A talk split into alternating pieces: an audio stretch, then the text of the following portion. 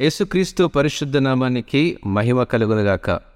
ఇక కన్నీళ్ళు ఉండవు అనే పాఠ్యభాగాన్ని అనుదిన వాహినిలు నడువన అధ్యయనం చేద్దాం. ప్రకటన గ్రంథము ఏడవ అధ్యాయము పదిహేడవ వచనం ప్రకారము ఎలయనగా సింహాసన మధ్యమందుండు గొర్రెపిల్ల వారికి కాపరి అయి జీవజలముల బుగ్గల యొద్దకు వారిని నడిపించును. దేవుడే వారి కన్నుల నుండి ప్రతి బాష్ప బిందువును తుడిచివేయను.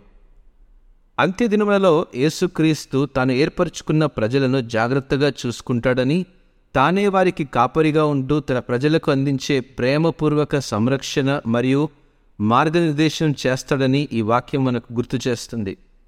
యేసుక్రీస్తు మనకు తన వాక్యం ద్వారా అనుదినం జీవ జలపు ఊటలను అందిస్తున్నాడు.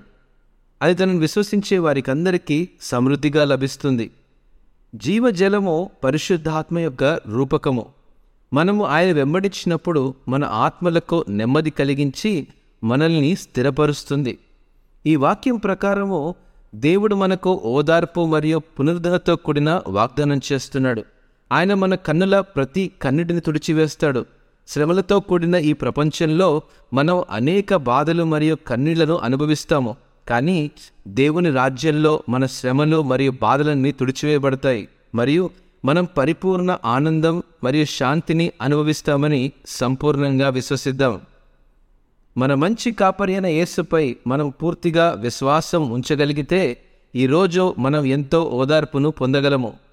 దేవుడు మన కన్నుల నుండి ప్రతి కన్నుడిని తుడిచే రోజు ఒకటుందని నిరీక్షణ కలిగి జీవిద్దాం.